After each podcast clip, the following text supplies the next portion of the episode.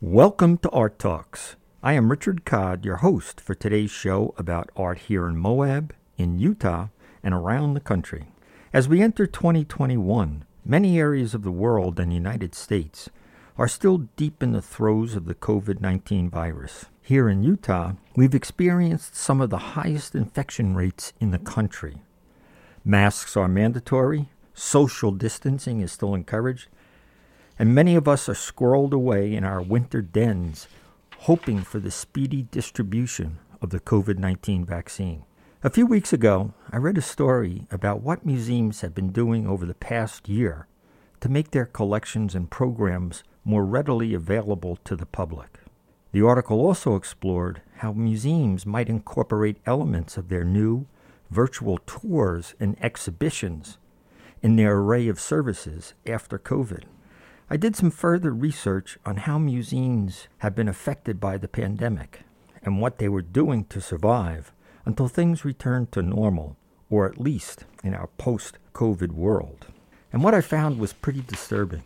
A few months ago, the American Association of Museums conducted a survey of its members, and the results show the COVID pandemic has directly led to the loss of hundreds of millions of dollars in revenue and has caused thousands of furloughs and staff layoffs, and led to the cancellation of exhibitions and programs at virtually every museum in the country.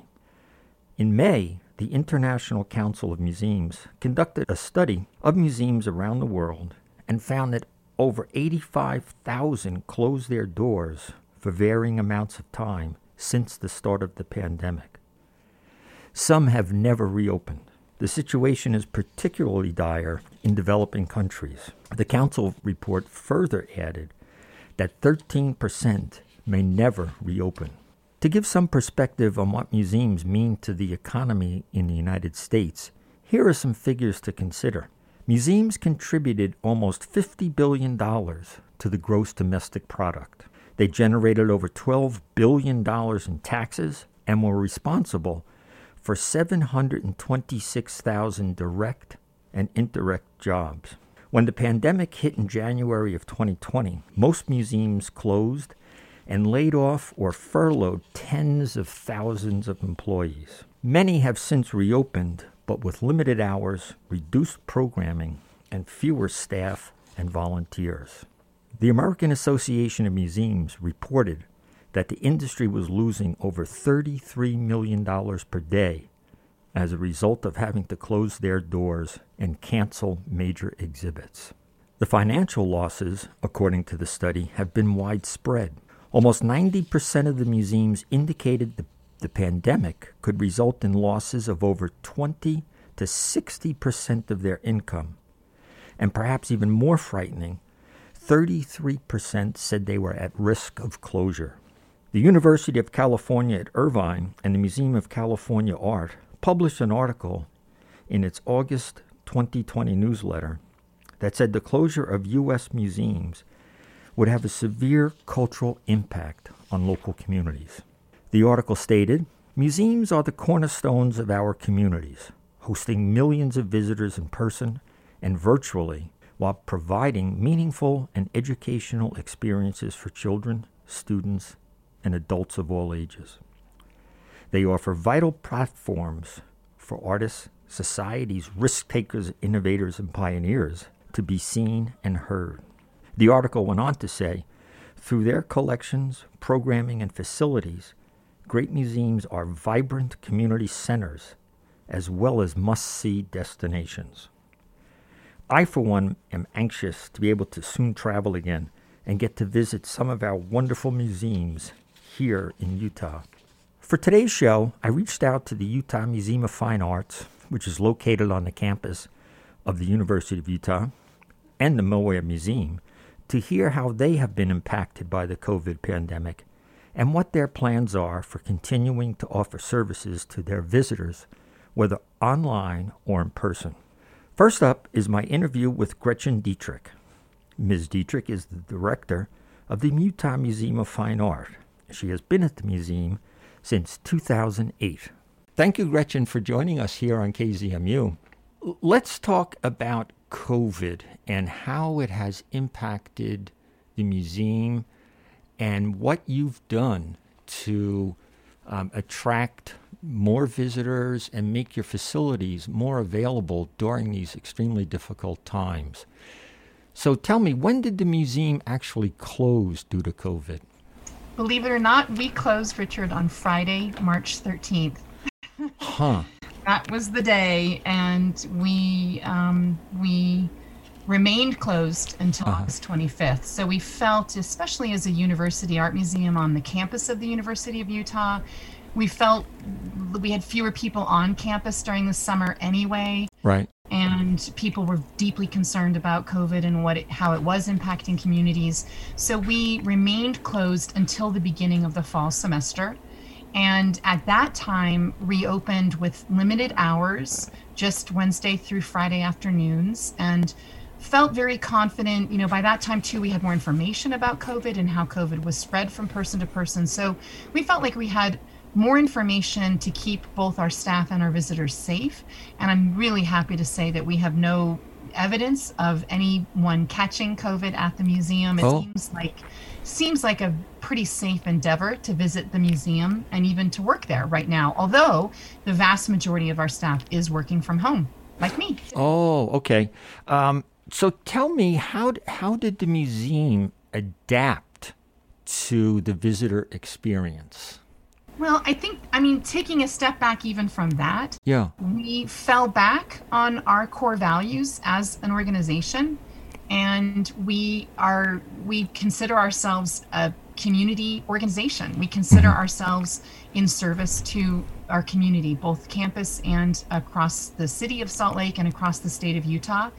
And so, in that spirit, we really called and reached out to people we're in contact with, both our membership and visitors, as well as community partners and artists that we know and work with regularly, as well as educators across the state of Utah. And we asked people how they're doing, and we asked people how the museum could help them and we did an awful lot of work um, over the summer and and into the fall semester to support educators k through 12 educators as well as higher ed uh, faculty in bringing art into curriculum in bringing art into their classrooms. You mm-hmm. know now their classrooms are zoom classrooms. right, right. But we recognize that you know what do we have to share with with our community? We have an amazing art collection. Yes and we have and and I'll tell you one thing art is about the human experience. And if you walk through our galleries as you can now because we're reopened as you walk through our galleries, you see works of art that are hundreds and in some cases thousands of years old that have been made by human beings during very challenging circumstances. If you think about the history of the world and the amount of plague that has existed mm-hmm. before, it's new to us, it's not new to humanity and humankind, mm-hmm. or war and famine and the, the real hardships that human beings have lived through and survived, right? It's um, it's kind of humbling to look at some of the works of art on our walls now and see them with these new COVID perspectives that we have unfortunately, you know, developed over this past this last bit of time.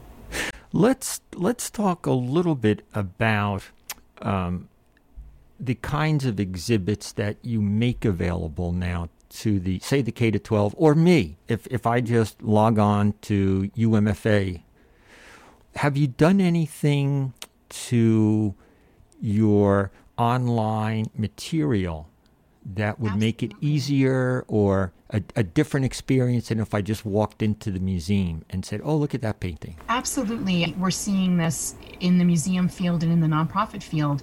How do you engage with community, engage with people mm-hmm. when you can't bring them into your facility or they don't want to come to visit you. What do you do? And it and the move has really been to digital to you know to pivot to using the the internet and uh, and finding new ways to connect to people. And yes it's been challenging but in many ways we didn't have a choice. So we made the pivot and made the changes because we had to. Mm-hmm. and we've learned so much richard and we've found that there are we have found in a really lovely way that there are people joining us and participating in our programs that are virtual now who wouldn't necessarily or didn't necessarily uh, participate before. So, for example, we do an we used to do a mindfulness meditation program in the museum's galleries. And it was always it's just wonderful program, midday program, sort of around lunchtime. And we would usually have between 15 and 20 people participating in that program. Mm-hmm. And I think recently my staff told me they had 92 people on a call with our amazing meditation instructor talking about art and taking a minute just to calm their minds and to meditate. Yeah, that's really interesting so we, we began sharing more about our collections and about our programming on our website, on our blog, on our social media platforms. We had at the time when we closed some beautiful Japanese art special exhibitions on view, and we did a curator led Zoom tour, quote unquote, of those exhibitions. We expanded online image galleries so people could look at the art. We live streamed in collaboration uh, with a, another organization's Japanese anime film. Mm. We started friendlier you know, friendly kids kids sort of hands-on art, art activities where families could sort of easily get their hands on the materials they would need for those programs and make art together with their children, um, inspired by the museum. Uh, we've done yoga and mindfulness virtually. Hmm. We did a Mexican art history class that was awesome and brought people from all across the country. It was wonderful. So, it's we've learned a lot about how to function in a different way, and it's allowed us to connect to community members that we don't always connect with, mm-hmm. and it's going to ultimately make us a better art museum. I, I, I, think it's a really good thing. Ultimately, that's what I was going to ask um, about the future exhibitions that you may do. It seems to me that museums may have found a whole new market. I don't know whether that's the right phrase, but sure. all of a sudden you have this uh, collection of art that people from all around the world at some point may say, I know that painting and it's in the Utah Museum of Fine Arts. Sure. And how, like you were just saying about working with the Japanese um, uh, program, that I can see a time when perhaps Utah Museum of Fine Arts or Springville Museum has a way to attract visitors from around the world now via uh, virtual exhibitions. Yeah, I mean, we we've been available to scholars in a way that the general public probably just doesn't think about. You know, okay. so you know, if you're an art historian and you're doing research on a certain artist, and you would through your research you would find that we have work by that artist in our collection, and we have a collections database, and right. you might reach out to my staff, and we might send you good high high resolution images so that you could really study the work and, oh, and okay. To, and it used to be that art historians would travel, right, and go and see works sure. of art that they're studying in person. And hopefully, we'll get back to that someday. But um, you know, we a large portion of our collection is digitized and so people can kind of you know if you look on our website you can you can access our database and um, and sort of see what we have. And i love to think that while um, you know art historians and researchers know that that's how that works i love to think that the broader public is sort of getting hip to that as well. And it's true. I mean i'm sure you've done it but you can you can dig around the british museum right now on their website and you can oh, visit the louvre. oh totally. And i do yeah, it's amazing. I, and, yeah you're right. And i do do that. And a couple of years ago we were at the rijksmuseum in amsterdam. Absolutely. One of the great museums in oh, the world. and you could not get near many of the paintings I wanted to see. The Van Goghs, um, you just you were you, you know I, I was way in the back and although I could see the painting you know the uh, what is it the the the, the milk milk maid you know the oh sure the Vermeer the Vermeer and Vermeer and, and you're so close but you can't really get up to it and then when I, I would go online you can get right down to a you know a half an inch and yep. just to see the brush strokes and the colors that you think is green is actually several colors that are yep. that just appear green but as you get closer and and I'm wondering what will art scholars will will they use this more in the future than trying to stand at a museum 20 people back. Yeah, I mean, well, again, art scholars get kind of special access. So oh. if you, you know, if you're a credentialed art historian and you're doing research on an artist, you would reach out to your colleague, the curator at that museum, even the Rijksmuseum, mm-hmm. and you might be invited to come before the museum opens to the public. I see. You might get, get a little extra special. Oh, okay. Um, a little extra special access. Right. Uh, most museums really uh, work hard to make their collections accessible and available to scholars. That's important for what we do. But I also think it's just really important for regular people like you and me, you know, yeah. just people who love art and want to be in proximity to it and learn about it and look at it. I would also argue, though, that it makes you think about the power of the original object and while you maybe were standing six people back from that Vermeer, there are thousands of other paintings at the Rijksmuseum where you probably could get right up close to it. True, true. And, and that, you know, I would argue that the proximity of our bodies with an authentic, real work of art from, in this case, the 17th century is so powerful. And I, and I, and that's why I, I personally can't wait to get back into the museum uh, more, and I can't wait for our public to come back to the museum. Yeah, and you know, as we were talking about being able to access art all over the world, there is nothing like standing in the museum, looking at the painting, and just taking in the whole breadth of it. And uh, I miss that now. I mean, it's wonderful to see um, Starry Starry Night, eh, but to actually um, be in close proximity, it it's just not the same thing.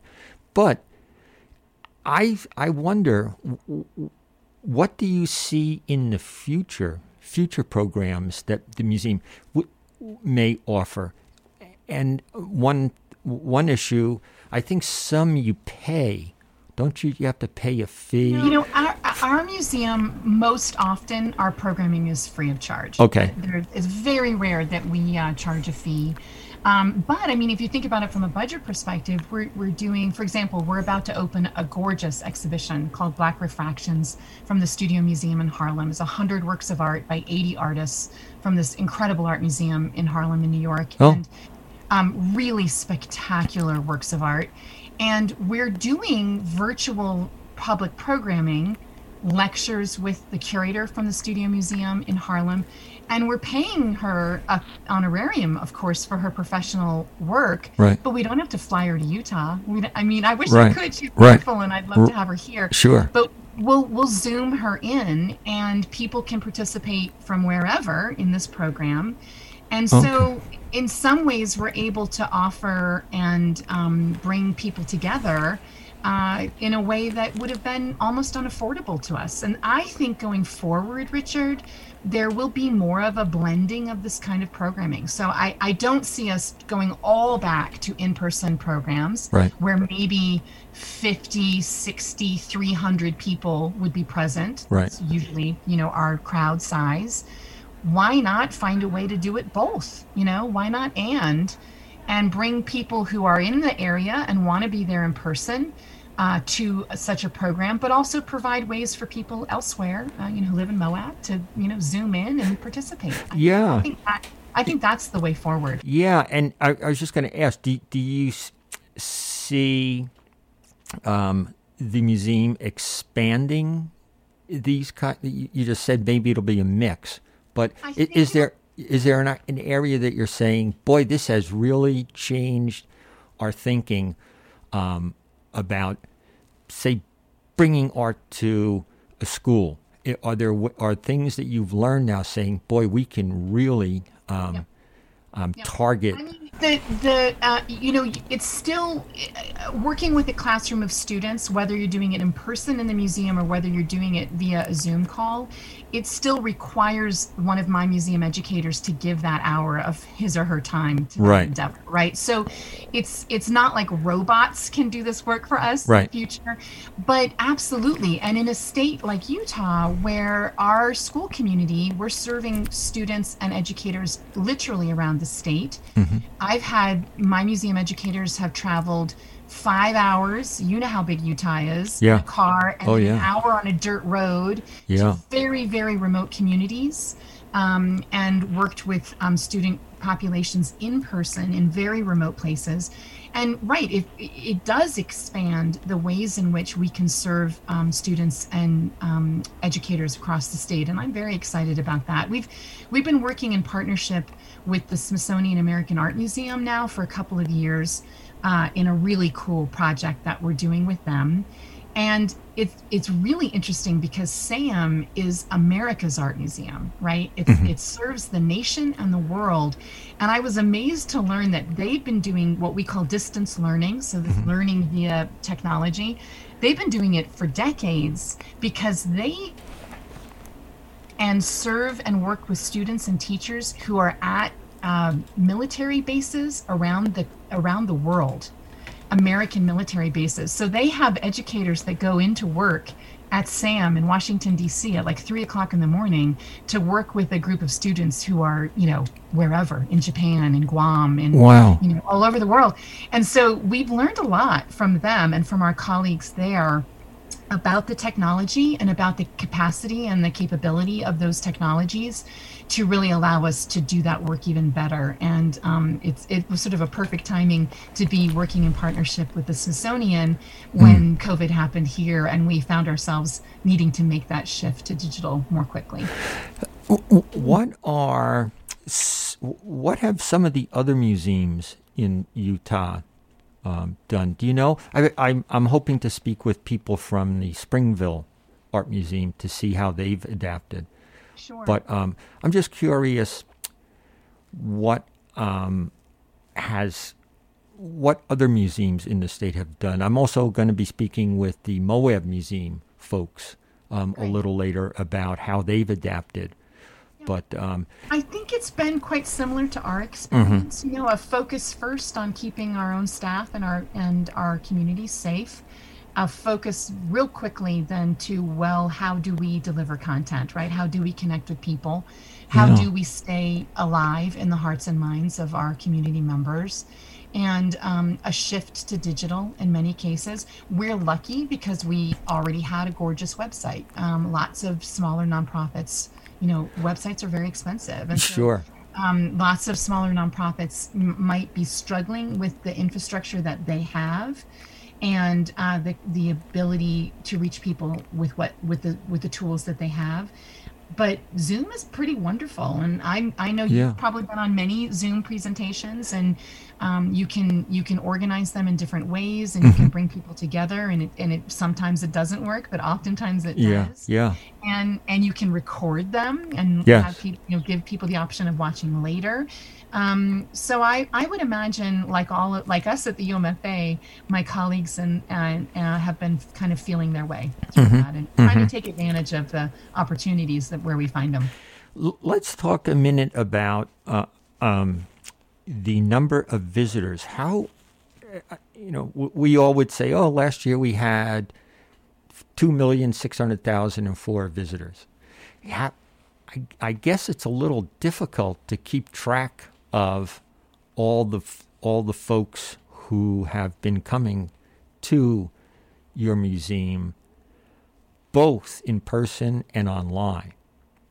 well Can you measure that? You know, I, I, I, we can talk with Mindy and maybe see if we can get some numbers for you that you could maybe mention in this piece. We we typically pre-COVID would would have about 100 to 130, 150,000 visitors, and that would be um, that would really be mostly in-person visitors, but also that big number would include uh, K through 12 students and educators we serve around the state who may Okay. or may not actually visit the museum.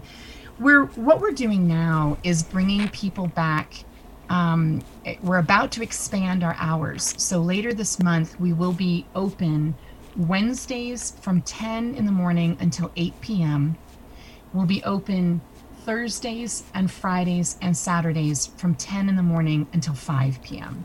And we'll be closed to the public on Sundays, Mondays, and Tuesdays. Mm-hmm. So that's more closure than we used to have. We used to only be closed to the public on Mondays. So that's definitely a shift. Um, and when we are open, we're um, we are restricting the number of people that we're allowing into the museum so that we can be sure that people that there's enough space and it is a large building it's a it's a well-sized building Sure. with high ceilings um, but we're we are restricting the number of people we let in and asking people to register in advance so we have a sense of who's coming Okay. Um, so that we can allow visitors to keep that uh, social distance when they're in the museum. And all visitors must wear a face mask at all time on our campus at the University of Utah as well as in the museum. And we also have um, early out the first hour of every day we reserve for older people or people with underlying health issues Oh, okay. who just might need a little extra feeling of safety. Sure. And I will tell you that it feels safe. It feels good, and um, and it's just worked very well. Now, numbers wise, are we going to be down? You betcha. Um, financially, has this been a big impact on our museum because of all those sources of earned revenue have been greatly reduced? Yes, it's been a big challenge for us. But um, again, the focus has been on figuring out how to have the museum available to people, those who feel comfortable now to come and visit, mm-hmm. to make the museum available to them in a way that is safe and is going to keep them safe and keep my staff safe. And we've done very well, and we've worked with all the medical folks on campus and created mm-hmm. a plan, at, as well as with our colleagues at Red Butte Garden and at the Natural History Museum of Utah, to create a plan that that really works. And so my hope is this beautiful exhibition of Black Refractions, which opens to the public on January 23rd. I hope people will get online and reserve tickets. It's worth the trip from Moab for sure. We're one of only six venues in the United States chosen by the Studio Museum to host the exhibition. And I and that's the one thing that breaks my heart is for sure fewer people are going to see that exhibition Yeah. than would have otherwise. Yeah. And that makes me very sad. Um, but it, all the work will eventually return to the permanent collection of the Studio Museum. So if you miss it and you don't feel like you can visit us in the next bit of time, the next time you're in New York, you can just run up to Harlem. Yeah, yeah. Well, I hope so. Um, Yeah. So, just a couple more. Um, what, what kind of feedback have have you gotten from people about what you've been doing? I would say the overwhelming feeling that I get when I talk to our visitors and mm-hmm. our online people who are going to programs digitally mm-hmm. is a feeling of gratitude. You know, a, a gratefulness that the museum is continuing to do great programming, a gratefulness that there is still art that's available to us mm-hmm. and to our hearts and minds during this time. And I would argue that uh, that now more than ever in challenging times, I think the human the human heart and brain needs great art to help us sort of process our own thoughts and feelings about the challenges that we're all experiencing right now and to help us get us through this. You know I, I think that what the museum and what the other arts and cultural organizations in our great state offer is time to think and reflect and and um, and take solace and gain strength from great art objects. So a, a real feeling of gratitude and um, and that feels great to us because we're grateful right back right Well, I'm I'm glad that you're that you are providing that service. It's it's Absolutely. it's. I think people need it at a very deep level right now. yes That kind of uh, um, what what word do I want? Just the pleasure of seeing something that touches them in many different ways, and I think we need that now. And i and i think connects us to the past and Yeah. gives us hope for the future Yes, I agree. I, I you know, you, if you stand in the museum right now in the Chinese gallery, there is a pot that was is from present day China that I think is 4,500 years old. Mm. And and I don't know about you, but I'm just that just blows my mind. How could this thing created by a person 4,500 years ago, how could that still exist? Yes. One piece. yes. And and be in a museum in Salt Lake City, Utah. That just that just is amazing to me that this beautiful fragile useful thing that was yeah. created so many thousands of years ago by another person is there for me to think about and to look at. And it gives me hope for the future. You know, we will get through this. Yeah. We will survive, and hopefully most of us, and and we will um, we'll be strong and we'll go forward. Well, Gretchen, I want to thank you very much for for joining us today here on KZMU in Moab, and I certainly look forward to the days ahead when I can get back up to Salt Lake City, go to the museum, and go to Trader Joe's and other stores that we just don't have here. Um, but I will certainly uh, stop by and say hello when we get up there. Please do, Richard. I will be so happy to see you in person at a distance with a mask on. Well, thank you. You're listening to Art Talks here on KZMU, located in Moab, Utah. On today's show, we are featuring discussions with museum administrators about the impacts COVID 19 has had on their operations since the pandemic appeared over a year ago here in the U.S. and in Moab. My next guest is Forrest Rogers, who is the director of the Moab Museum. I spoke with him earlier this week about how the museum is dealing with the pandemic as it seeks to reopen its doors to the general public after being closed for almost two years following major renovations to the building and its exhibits. All right. Well, th- thank you very much, uh, Forrest, for uh, appearing with us here today on KZMU in Moab. And I wanted to ask you we've been talking with some other museums today about COVID. And what I'd like to know is how has the Moab Museum um, been dealing with COVID?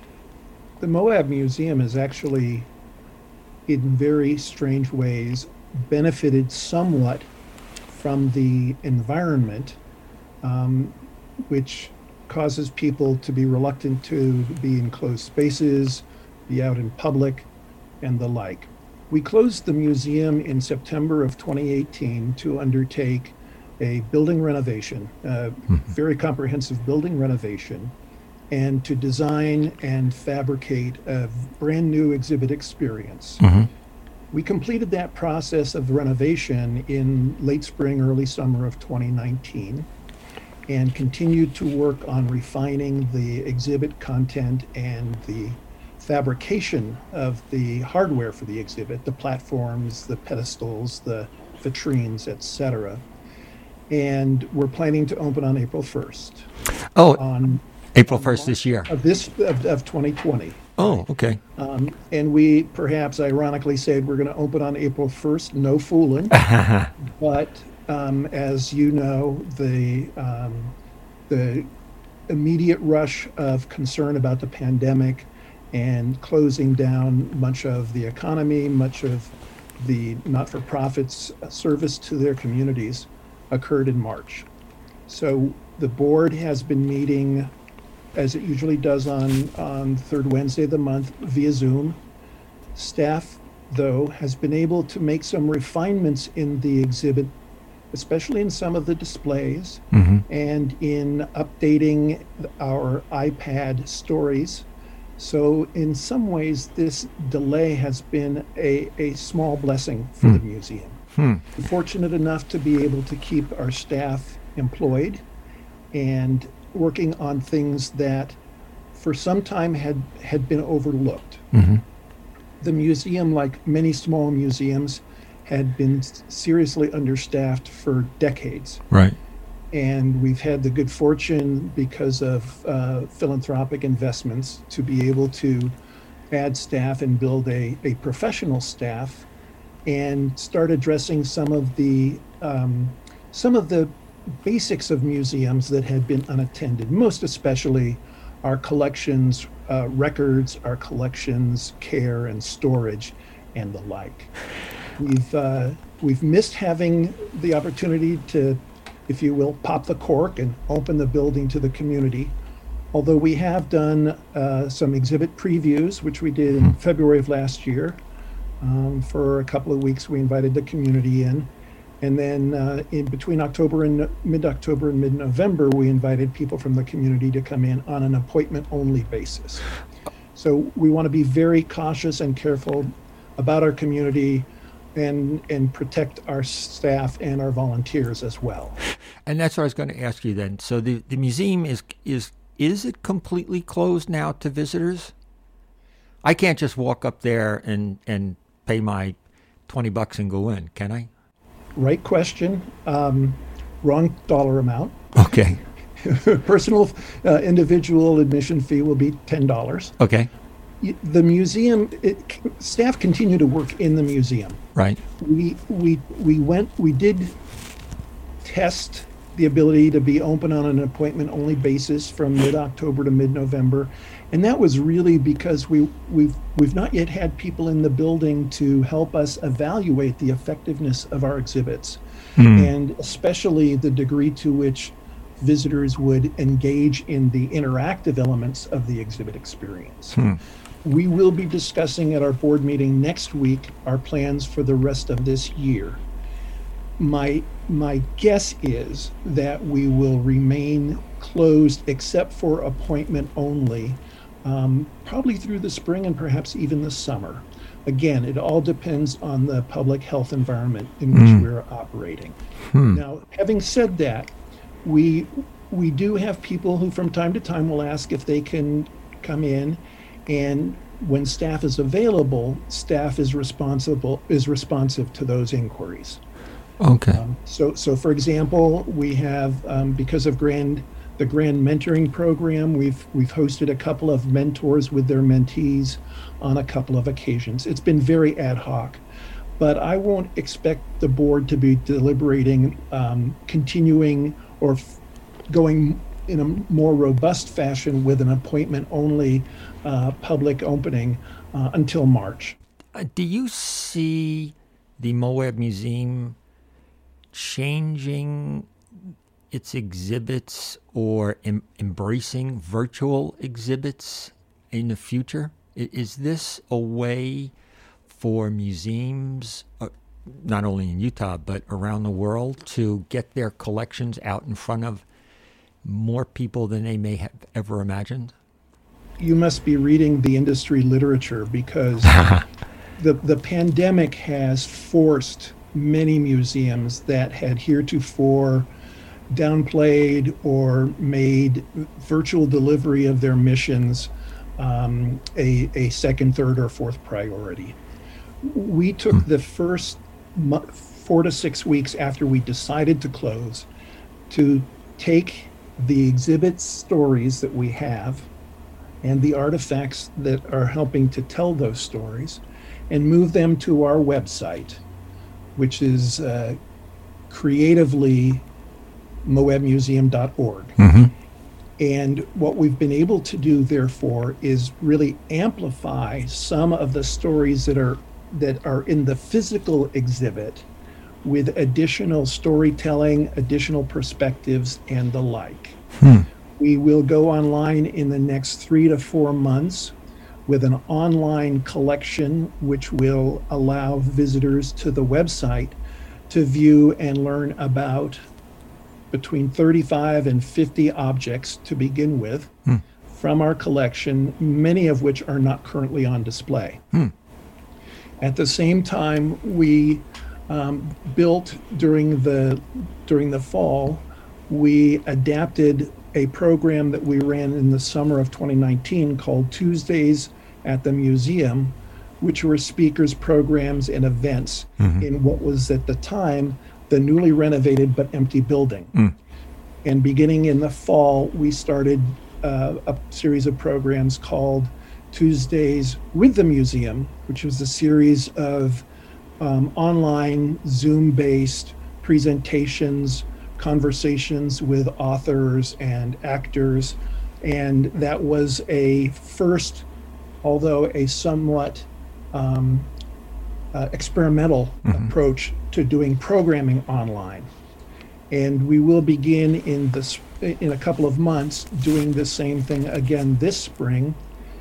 We're going to be actually what I would call uh, um, Tuesdays inside the museum, mm-hmm. where we're going to be showcasing what it takes to run a museum, how the museum works in terms of exhibits, object conservation, and how we develop stories with the goal that we'll have a fall series that we'll start planning with an intent of helping to pr- provide opportunities for um, some of the many tribal voices that are in hmm. our region that we feel are important to be heard.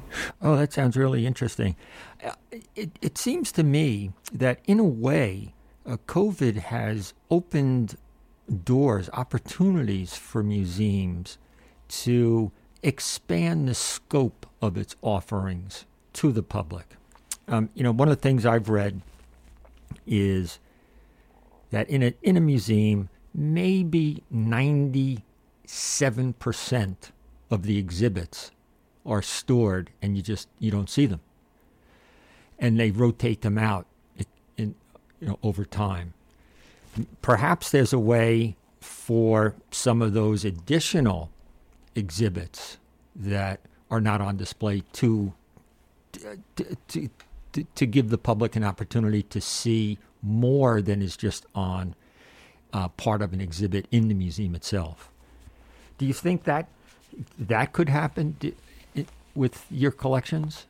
It will. Mm-hmm. And the the online exhibit that I referred to, the which is initially targeted to have 35 to 50 objects, right, is exactly um, intended to uh, perform that function. Oh, I see. Okay. And you're absolutely right, Richard. Somewhere, but certainly less than 5% of the objects in a museum's um, collection um, are on display at any one given time. Mm-hmm. Um, now, if you think about it, that explains why museums have a very unwieldy cost structure because the 95 percent of the object, the other 95% of objects have to be stored somewhere. Mm. And, and they have to be stored in environmentally controlled environments mm. uh, to protect the objects for, uh, from, from uh, degradation. Mm-hmm. So you're absolutely right. Museums are taking this opportunity to do more in the way of d- digital and virtual programming. And they're also doing more in the way of what I would call Jesus. more publicly um, engaging programming that's not necessarily directly related to the exhibit or the stories that they are telling at the given time. Mm-hmm. So, so for example, um, during the fall series that we had called Tuesdays with the Museum, the last two programs featured Kent Frost's nephew talking about Kent's remarkable experience exploring what is now Canyonlands hmm. and the many objects and artifacts that he found there that are now in the custody of the National Park Service or the Moab Museum. And that's something that I think helps people understand um, why somebody would collect something, mm-hmm. first of all, and then why they would donate it to a museum or an, a, a federal agent land agency rather than just putting it in the corner in their house. Yeah, yeah. Um, and the other we we used the other program was Tim Martin, known as the fly the Arch Flying Cowboy, um, who is probably the last person to have flown in a small single engine plane under many of the arches. Oh yes, the region, and um, each of the people featured, Ken Frost and and Tim, have have their own following um, not just in Moab but around the region. And we don't have we don't have one of Tim's planes, um, uh-huh. and but we do but we do tell that story because what he was trying to demonstrate, he Tim was trying to demonstrate, is that we have just an extraordinary landscape, um, and and there are many ways you can see it, and and there are some ways that you wouldn't think about seeing it, and and that's what he was demonstrating um, through his flying. Hmm. What about um, schools? Changing gears here. Um, I'm sure that uh, the students in Moab are a target audience of the museum. And now, last you've been closed for nine months. Have, have have you been able to interact with the school system at all with your collection during this time, or is that something perhaps in the coming months that you'll be able to do? That's something that we were fortunately able to do during our closure, mm. and will continue to do in the spring of 2019. So. Um, almost two years ago, when we were closed, um, our school programs manager, who had a 30 year history of teaching in Moab schools and being an administrator and outdoor educator and the like, um, developed what we call Get Out and Go History, which is essentially a field experience uh, that's aligned with core curriculum for grades two through six. Oh.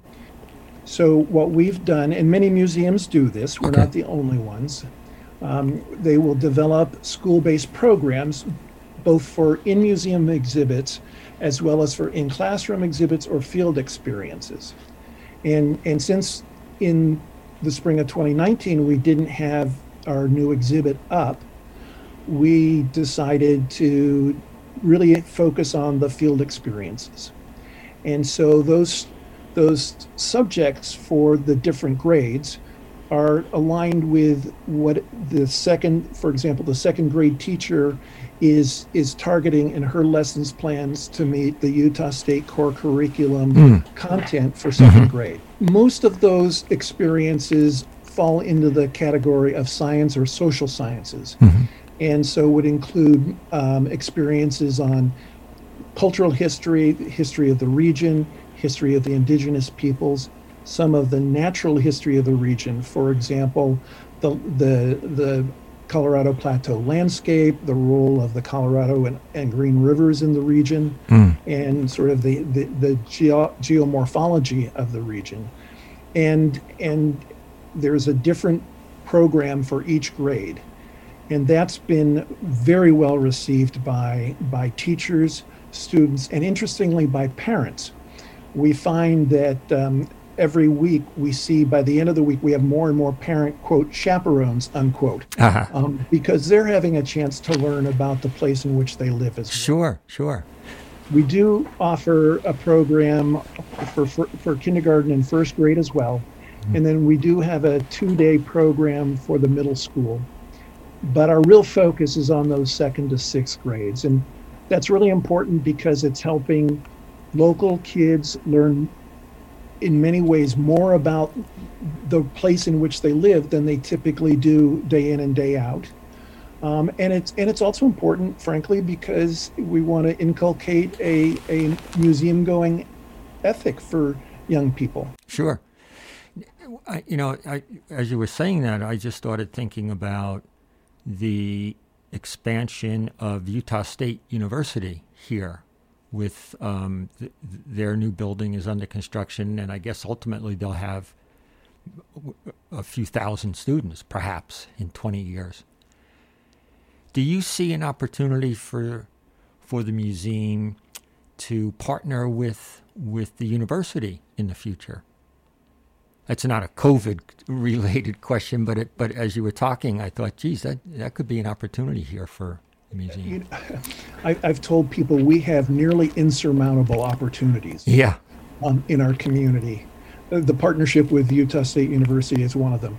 My own personal background is I left higher education as executive assistant to Oregon State University, the land grant university in, in Oregon, uh-huh. and, and went to run a museum in Bend, Oregon. And when I was there, we partnered both with Oregon State University and University of Oregon to provide um, research space for students depending on their area of study. It also gave us the opportunity to create internships for students who wanted to learn more about a specific element of the museum. Mm-hmm. Um, in, in the case of the High Desert Museum in Bend, we actually had a wildlife collection, a living collection. So oh. we had students who were interested in wildlife biology, um, who could come and, and help in that area working with the professional uh, wildlife staff.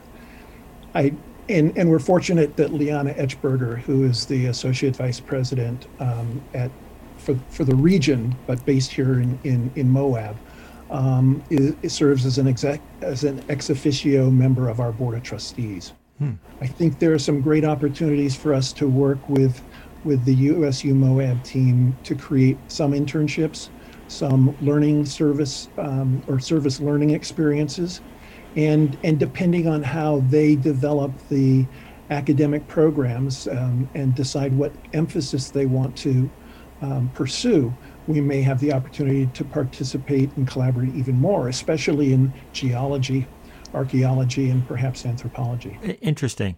I think that probably um, has addressed many of the questions I have. Any final point that you want to make about the, the museum reopening um, here? Gosh, who knows? Maybe, maybe by the time the vaccine starts to get distributed more widely, but the day when someone can just walk up and walk in, um, I, am guessing that that may not happen for several more months. But uh, you, as you prepare for it, you, um, what do you see as the challenge then in the, over the next several months for getting your visitors back? You know, I think we're, I believe that we are doing everything we can to prepare the building to be safe uh, for visitors mm-hmm. when when visitors are ready to visit. Right.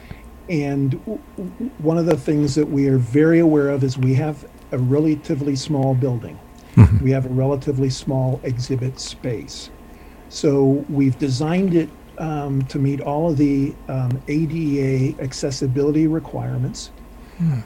but it's still a small space. Mm-hmm. And depending on the the visitor's concern about their exposure risk, um, we can make the place as safe as given mm-hmm. what we can what we control we can control mm-hmm. Mm-hmm. and and um, so in the meantime we're spending time as i said earlier amplifying our digital and virtual presence mm-hmm. We also are spending time during the course of the spring really looking ahead to see what the museum's role can be within the cultural universe mm-hmm. that that um, encircles Moab. Mm-hmm. Moab is a place and has a landscape that really does inspire creative expression of all kinds. Sure. Artistic, written, theatrical, musical, musical. etc. Mm-hmm. And as we've redesigned the exhibit space, we no longer have the kind of mezzanine gallery that we had for the art to participate in art walks. Mm. And so we're trying to, we're going to have conversations within the community about how we can um, contribute to the artistic vitality of Moab and, and the county um, and, and what our role should be in that and, mm-hmm. and what we can bring to the table that isn't already being done by the mark or the artists who are involved in Moab Gallery, hmm. or or the other artists and authors who are in the community, and um, you know, helping to make it an exciting and vibrant cultural uh, community. Well, I for one am, am, anxiously awaiting the reopening of the museum. It's a it's a gem here in Moab, and I can't wait to see all the improvements that have been going on over these past several months. So, uh, Forrest, I want to thank you so much for joining us here today on KZMU. And we will be watching and looking forward to the reopening, and we'll be back in touch with you at some point in the future. So, thank you for joining us today. You're welcome. And remember, the museum is always open at www.moabmuseum.org. Thank you. This is Art Talks on KZMU, and I'm your host, Richard Codd. I want to thank my guests for being with us here today to talk about how their institutions have responded to the impacts that the COVID pandemic has caused on their respective operations and what they have planned to continue to provide their valuable services to their visitors. I wish them all the best as they grapple with this pandemic, the likes of which we have not experienced in our lifetimes. If you need a pleasant diversion from all that's happening in the world around us, or just a break from the cold weather here in Moab, check them out. See what they have to offer. You can visit them online or in person, but check with them before heading out. Their hours may have changed and program schedules may fluctuate daily. We've listed all their contact information on our website, so you can check out their programs and offerings. In next month's show, we will discuss the topic of women in architecture. We'll talk about the challenges and opportunities for women who have chosen to work in the field of architecture, which has historically been dominated by men. My guests will include the chair of the architecture school at the University of Utah, representatives from the American Institute of Architects, and the Utah's Women in Architecture organization, and a woman who is practicing architecture here in Moab. I think you'll find the show quite interesting. And coming up in future shows, we will feature stories on landscape art, like the Spiral Jetty by Robert Smithson up on the Great Salt Lake, and we will also examine the field of art therapy, which is now more vital than ever given the ravages of COVID on our mental health. I also plan to meet with school officials from Grand County and Moab to talk with them about art programs in our school system. And I also hope to meet with staff from Utah State University to talk with them about their plans for enhancing opportunities for aspiring artists here in Moab. So until next month, keep your mask on Get vaccinated as soon as possible. Stay comfortably away from those around you. And remember, we can't wish this COVID thing away. But we can bring some joy into our lives by visiting museums, whether online or in person, or by going to an art gallery to help fulfill our need for cultural inspiration and personal enrichment. So remember to join us for the next Art Talks here on KZMU at 90.1 or 106.7. And you can also stream us at kzmu.org.